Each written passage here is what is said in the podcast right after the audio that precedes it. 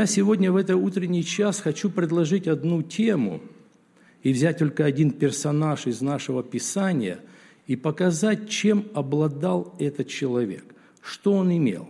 Он имел одно уникальное качество, которое должны иметь все мы. Это очень дорогое качество. Это очень нужное качество для каждого христианина. Это качество очень уважает и любит Бог, когда мы его имеем. Он очень заинтересован, чтобы это качество имел каждый из нас. Потому что это качество, которое мы должны иметь как христианин, может принести очень большой плод в церкви для созидания ее, как тело Христова, а также принести славу Богу. Это очень важно. Это очень ценно и очень необходимо для церкви и для самого Господа Бога. Нам. И в Писании показан один человек – который этим качеством обладал. Простой человек, практически незаметный, но очень уникальный в своем служении и в своем действовании. О нем очень мало написано, очень мало, совсем несколько стихов. Но то, что он сделал, заставляет удивляться. То, что он предложил нам как показатель, это заставляет вновь и вновь задуматься, а могу ли я так делать? А имею ли я это качество? Описание учит, что мы должны иметь это качество. Так вот, этот текст, который мы прочтем, находится в Деянии святых апостолов. Это 11 глава, и мы возьмем с 20 по 26 стих, чтобы было немножко понятна нам эта картинка, а выборочно мы будем рассуждать по этому тексту. Смотрите, что написано. «Были же некоторые из них киприяне и киринейцы, которые пришли в Антиохию и говорили еленам, благовествуя Господа Иисуса. Эти люди, произошло гонение в Иерусалиме и евреи рассеялись, они разошлись по всем странам. И вот несколько из них пришли в Антиохию. Обычные евреи. Это не проповедники, это не пресвитера, это не благовестники и не апостолы. А обычные с рядов евреи. Пришли кто знает куда, за три девять земель, в Антиохию и просто рассказывали о Христе. Когда они рассказывали о Христе, многие люди уверовали. И вот что и дальше идет.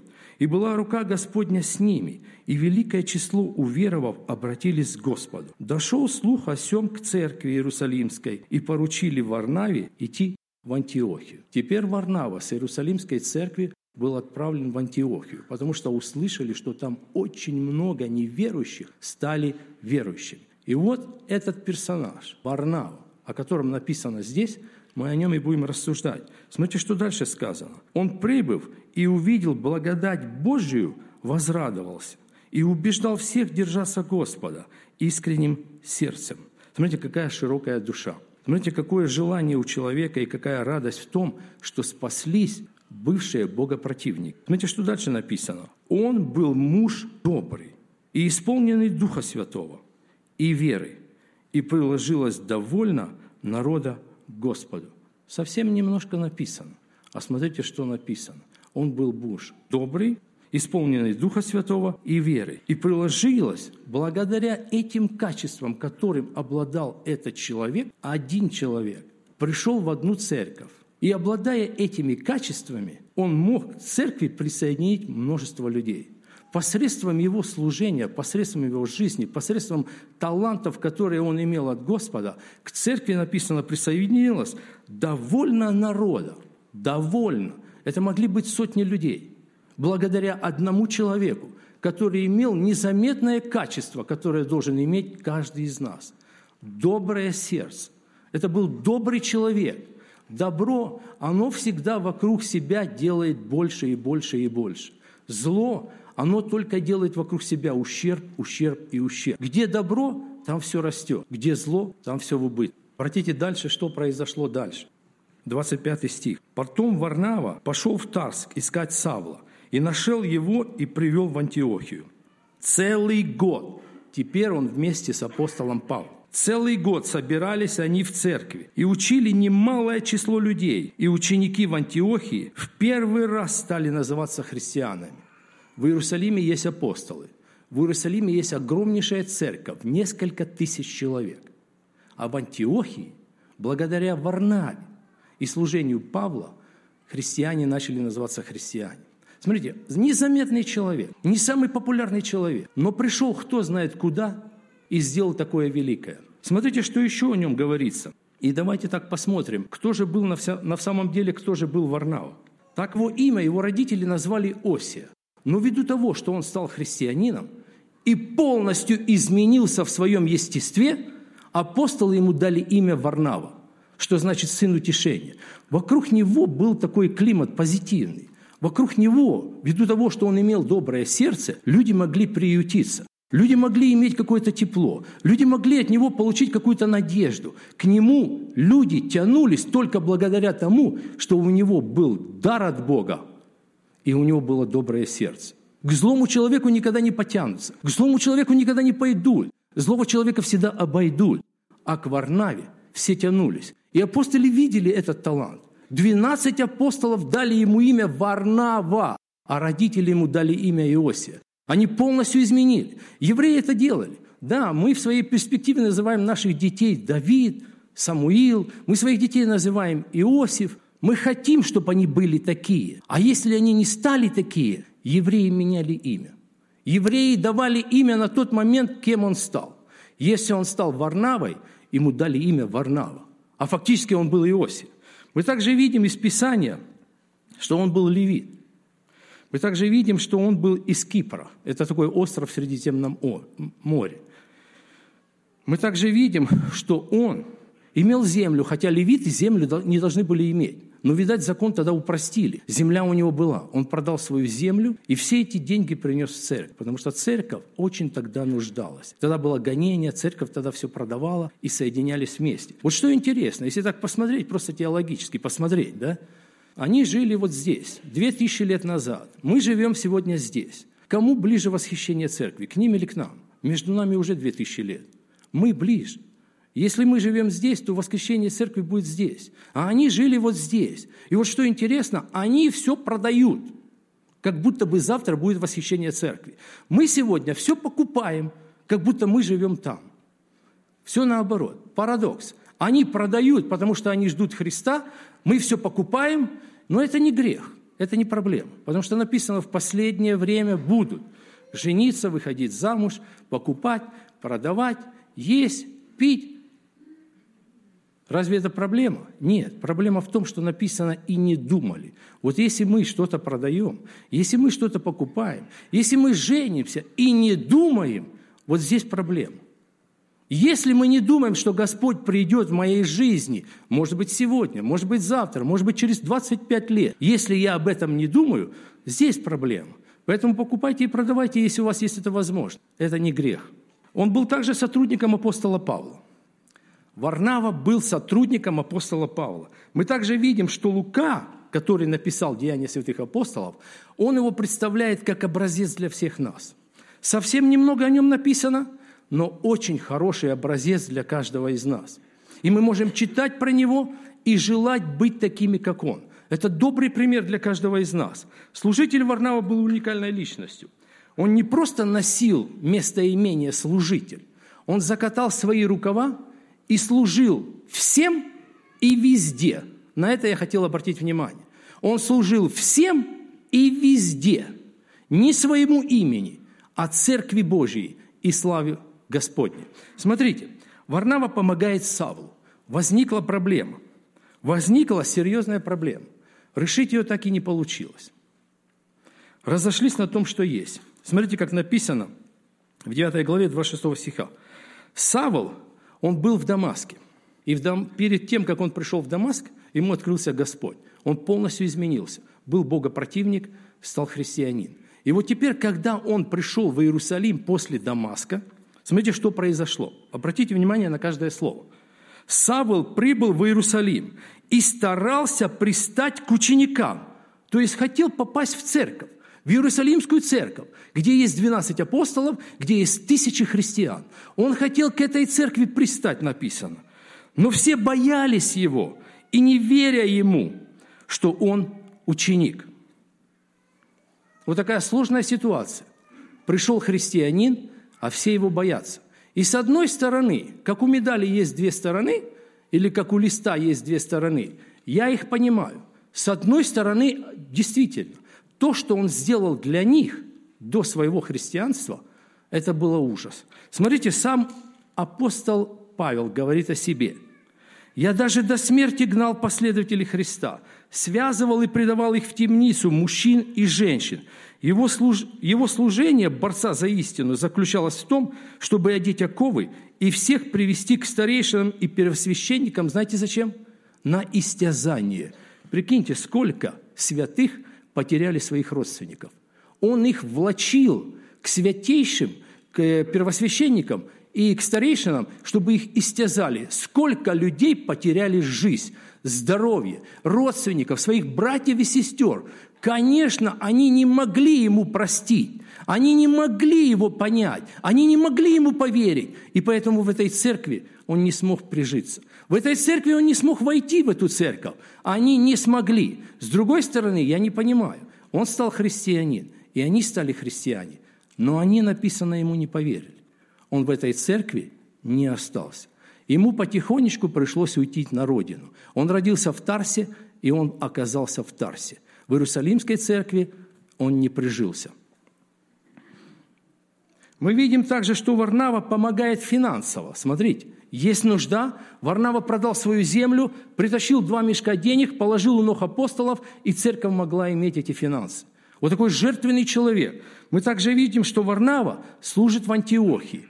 Там произошло покаяние. Множество людей покаялось. И Варнаву, почему-то Варнаву выбрали. Апостолы туда не пошли. Пресвитера туда не пошли. Группа церкви миссионеров туда не пошла. Послали одного Варнаву. Варнава пришел, и мы видим, что в этой церкви он опять начинает служение. Он трудится там, потом Варнава пошел, не, мы написано, написано в 24 стихе, он был муж добрый, и исполненный Духа Святого и веры, и приложилось довольно народа к Господу. Его служение еще добавило христиан к церкви. Мы также видим, что Варнава идет в Тарс. Смотрите, возникла такая ситуация. Людей очень много. Люди приходят и приходят в церковь, а он, возможно, там один, хотя потом дальше мы видим, что были еще помощники. И он понял, что если в Иерусалимской церкви не приняли Павла как христианина – он знал и понимал, и его сердце не давало ему покоя, что Савол где-то там за бортом церкви, где-то там непонятно где. А что с ним?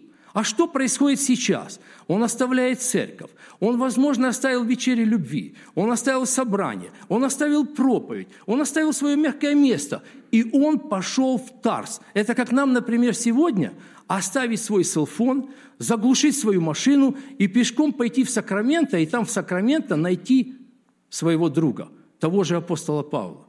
Он оставил все, как написано, добрый пастырь, оставил 99 и пошел искать сотую. Вот он, оставив все, пошел в Тарс и нашел Савла. Я думаю, что он его убеждал. Я думаю, что он его уговаривал, точно так же, как в Иерусалимской церкви. Возьмите такой момент, когда церковь его не приняла, написано, он взял апостола Павла. Я думаю, он взял его за руку и повел к апостолам. Он был как его адвокат, он был как его помощник. Он хотел максимально ему помочь, чтобы он прижился в этой церкви. Он взял его и привел к апостолам. Теперь он, переживая за эту душу, переживая за этого человека и понимая, что это талантливый человек, потому что Господь ему открыл многие вещи, он пошел его искать в Тарс. Нашел его в Тарсе, убедил, уговорил, взял за руку и привел в Антиохию. Теперь они вместе трудятся в Антиохии. Я вам даже больше скажу. Он уступил свое место. Он сам был талантливый человек. Он сам имел дары Духа Святого.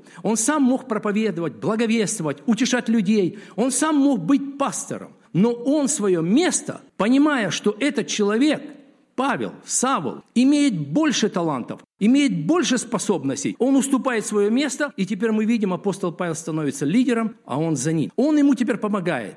Не Савол ему помогает, а Варнава помогает Павлу. И они вместе, это прекрасный получился тим, они вместе очень много сделали в Антиохии и дальше в окрестности Антиохии. И это показало нам Писание. Это Лука при тщательном своем анализе, написав Деяния святых апостолов, показал нам, что происходит. Нам нужны, как я вижу, нам нужны такие Варнавы. Нам нужен, может быть, даже не один. Я бы у Господа Бога просил бы десять, чтобы нам десять варнав свалилось в нашу церковь.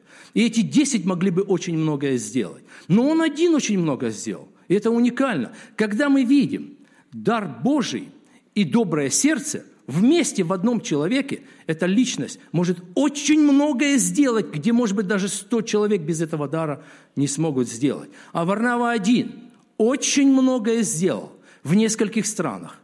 В нескольких странах он трудился, и вместе с апостолом Павлом. Мы также видим, это хорошая формула.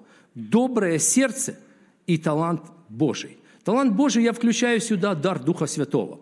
Это он мог благовествовать, он мог проповедовать, он мог понимать человека насквозь, что человеку нужно, и быть его защитником, быть его адвокатом, быть между человеком и пресвитерским советом, быть между человеком или апостолами. Обратите даже внимание такое. Иерусалимская церковь, сидит 12 апостолов, а Варнава привел 13-го. Как это понять? Их уже 12, а он привел 13-го. Смотрите, какая добрая душа. Смотрите, как он видит, как он понимает, как он искренне хочет помочь церкви. И это сделал Варнав. И это добрый пример для всех нас. Я вырос вообще и родился в большом городе. Это портовый город, очень много воды вокруг, очень много портов вокруг и очень много кораблей. А еще больше в нашем городе было учебных заведений, где учили морским профессиям. Эти все морские профессии были очень популярны и очень нужны в нашем городе. И вот в четвертом классе, это elementary school, в четвертом классе я уже пошел во флотилию и учился на электрика. До обеда я учился в обычной школе, а после обеда я учился во флотилии на электрика. И вот весь год мы учились, а летом мы брали практику. Практика у нас была на корабле. Мы садились все киц на корабль, уплывали в Черное море – и там у нас была практика. Мы реально ходили по кораблю и изучали весь корабль изнутри. Если в школе это была теория, то на корабле это была уже практика реально. И когда-никогда нам делали практику, на... мы шли под парусом. Мы брали ботс, такие большие лодки, цепляли на них парус, и мы шли под парусом. Это киц 11-12 лет. 10 человек в одной лодке, 10 человек в другой, один старший здесь, один старший там. И вот мы вышли. Вышли мы в поход, взяли много вещей, продуктов, сидим по веслам. Если нема ветра, мы гребем веслами. Весла длинные были, тяжелые, длинные, толстые. Я тогда очень много нател мозолей, чтобы гребсти этот бот. Бот тяжелый, груженный, овер. Вещей много, кис много. И мы идем, если нема, если нема ветра, мы гребем, если есть ветер, мы поднимаем парус. Поднимаем такой тяжелый парусину, мешковина такая тяжелая. И идем под ветром. И идем мы под ветром, и вдруг неожиданно боковой ветер, как хлопнул наш парус, и наш парус наклонился градусов на 25 на мой борт, на левый борт. Мне было 11 лет, и ситуация была очень сложная. Штормило, нас перекидывало. Те, кто сидели на правом борту, они должны были сразу делать отвес – они должны были висеть за бортом, на канате держаться, чтобы лодку как-то удержать на плаву, чтобы, это, чтобы эта парусина не дотронулась воды. Страх был, конечно. Я напугался. Почему напугался? Потому что я плавать не умел. А ситуация была очень страшная. Воды море, все штормит. Эти два человека повисли, пацаны, висели, висели, и вдруг один обрывается. Один просто улетел за секунду. Раз и нет. Сколько надо времени, чтобы повернуть голову назад? Две секунды вполне хватит. Я повернул голову, а он уже 60 feet от нас. 60 feet от нас. Мы на полном ходу идем вперед. Я уже начал из-за него переживать, что с ним будет. Но я больше боялся не за него, а за себя. Хотя я сидел в лодке, но я знал, что мы еще очень долго будем разворачиваться, чтобы к нему приплыть у него ничего спасательного нет. Самая главная команда на корабле, самое главное, все должны ее слышать, когда капитан объявляет, и исполнить. Это человек за бортом.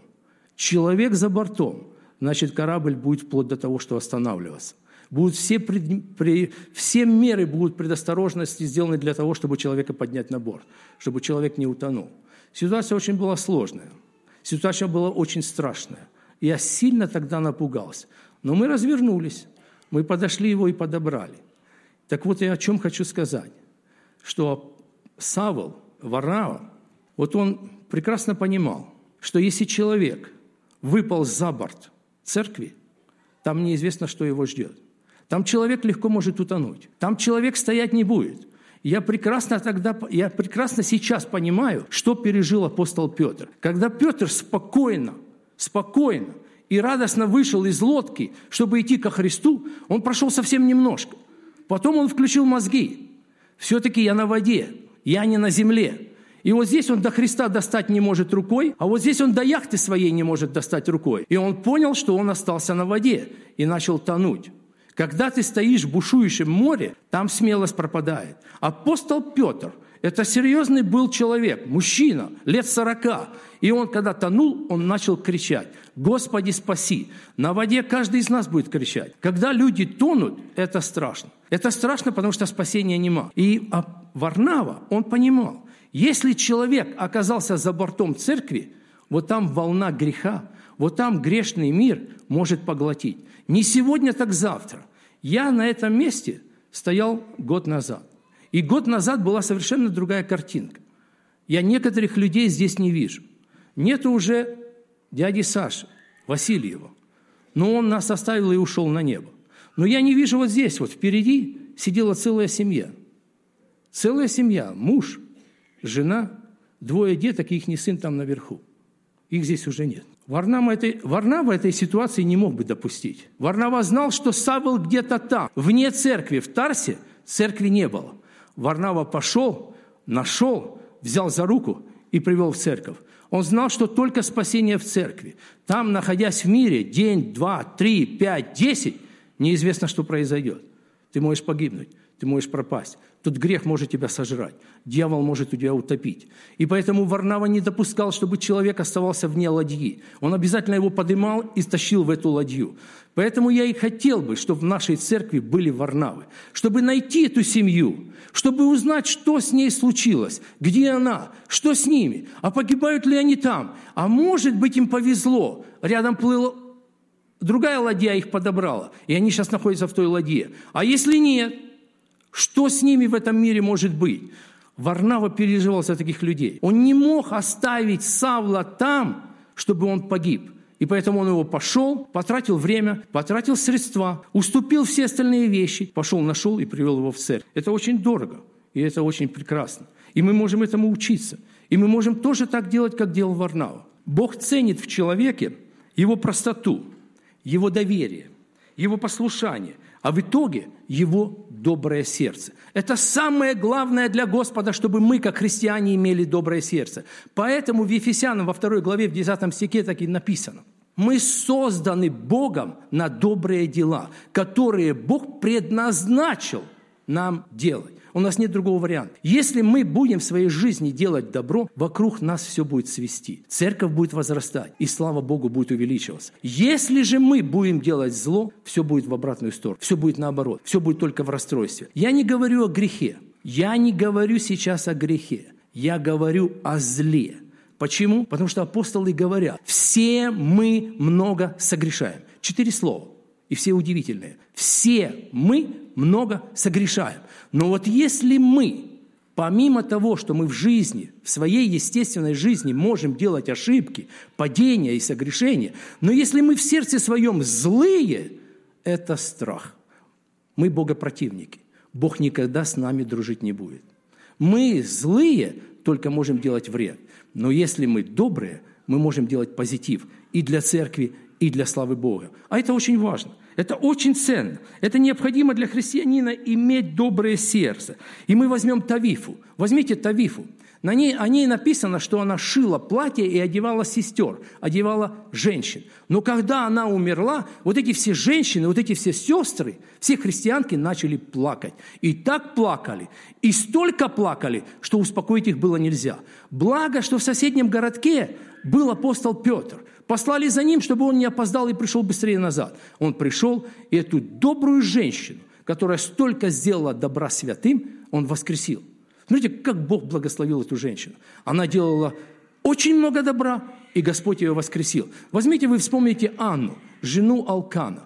Она, женщина, была очень добрая. Она никому никогда не делала зла. У нее была проблема. Она не могла своему мужу родить сына. И вот когда она ходила в храм, другими словами, она когда и шла в церковь, вот там написано, ее всегда обижали, ее всегда порочили, на ее всегда обзывали, ее всегда публично тыкали на ее. О, бесплодная пошла, о, вон это бесплодная, не может родить.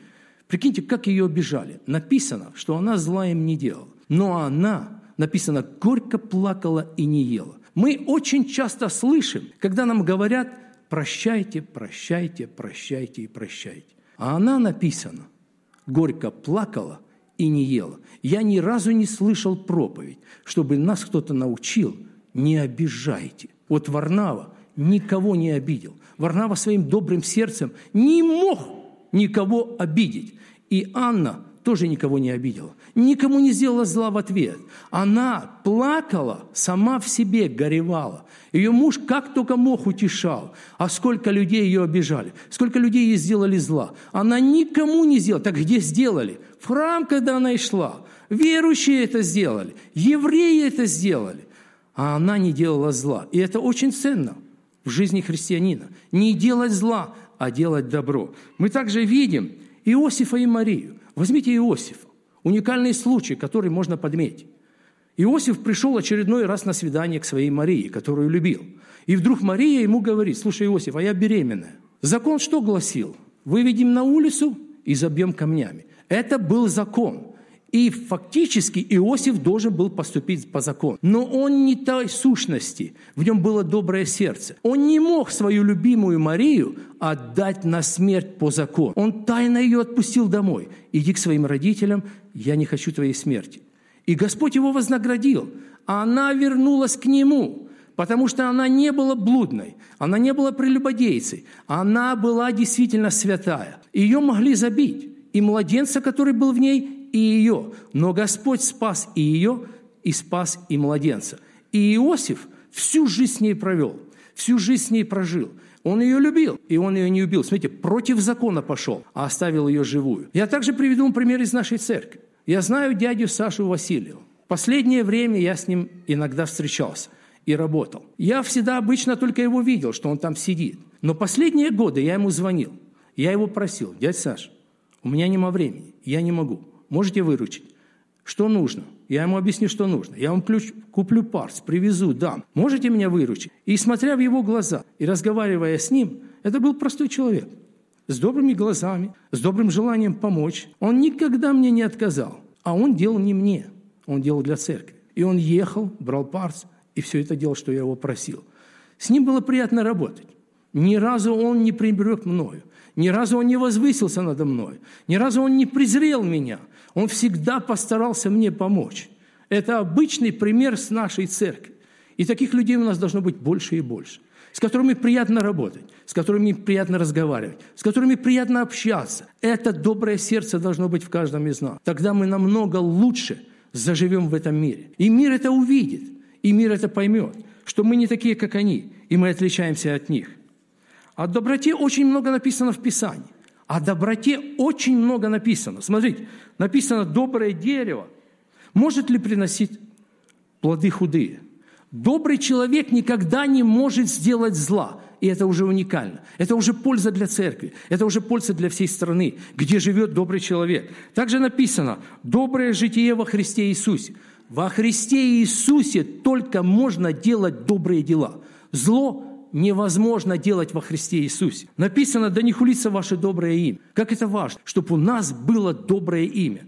Также написано, что кто нашел добрую жену, тот нашел благо. Обычно мы все ищем красивую жену – и молодежь тоже ищет красивых невест. Но Писание советует добрую жену. И вот иногда смотришь, по жизни происходит такое, такая вещь. Молодой человек нашел красивую, женился, прожил 6 месяцев и развелся. Неужели за 6 месяцев она стала старенькой бабушкой? И исчезла красота. Ну, за шесть же месяцев не исчезнет красота. А почему тогда развелись? Да потому что Писание говорит, кто нашел добрую. Вот если нашел добрую, не разведешься. Если нашел красивую, но злую, разведешься. Жить не сможешь. Писание показывает, кто добрую нашел, тому благо во все дни жизни. Имейте добрую совесть, это добрый совет для нас. Доброе имя лучше большого богатства. Лучше большого богатства твое доброе имя. Вот Варнава, совсем немножко о нем написано, а какой был человек. Это доброе имя теперь читают многие люди на протяжении двух тысяч лет о нем. Возьмите, вспомните, фарисеи говорят, что может быть доброго из Назарета? Они все не почли, что было в Назарете. Диваны, машины, люди, киц, все, там нету ничего доброго. А Христос как раз-то был из Назарета. И вот Христос им задает вопрос. Я много сделал добрых дел. За какое доброе дело хотите меня убить? Они ему отвечают, не за доброе дело. Смотрите, не за доброе дело нас никогда не убьют. Они могли только по закону убить за злое. Христос сделал только добро. Мы также видим, Христос как-то сказал, «Я есть пастырь добрый». А я задаю себе вопрос, а что есть пастырь злой? Почему он акцентирует внимание «я есть пастырь добрый»? Значит, есть второй вариант. Есть злые пастыра. Вот если пастырь добрый, то Христос для всех был утешением. А если есть пастырь злой, то для всех будет проблема.